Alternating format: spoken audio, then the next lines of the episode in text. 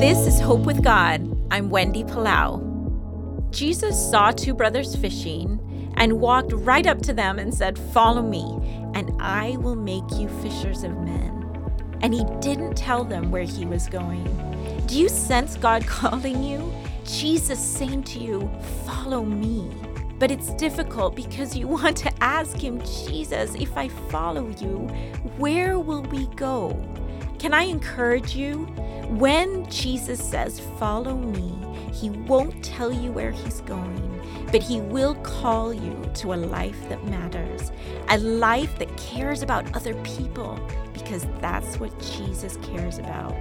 How did those brothers respond? At once, they left their nets and followed him. Maybe today is your at once. Say yes, follow him. This is Wendy Palau.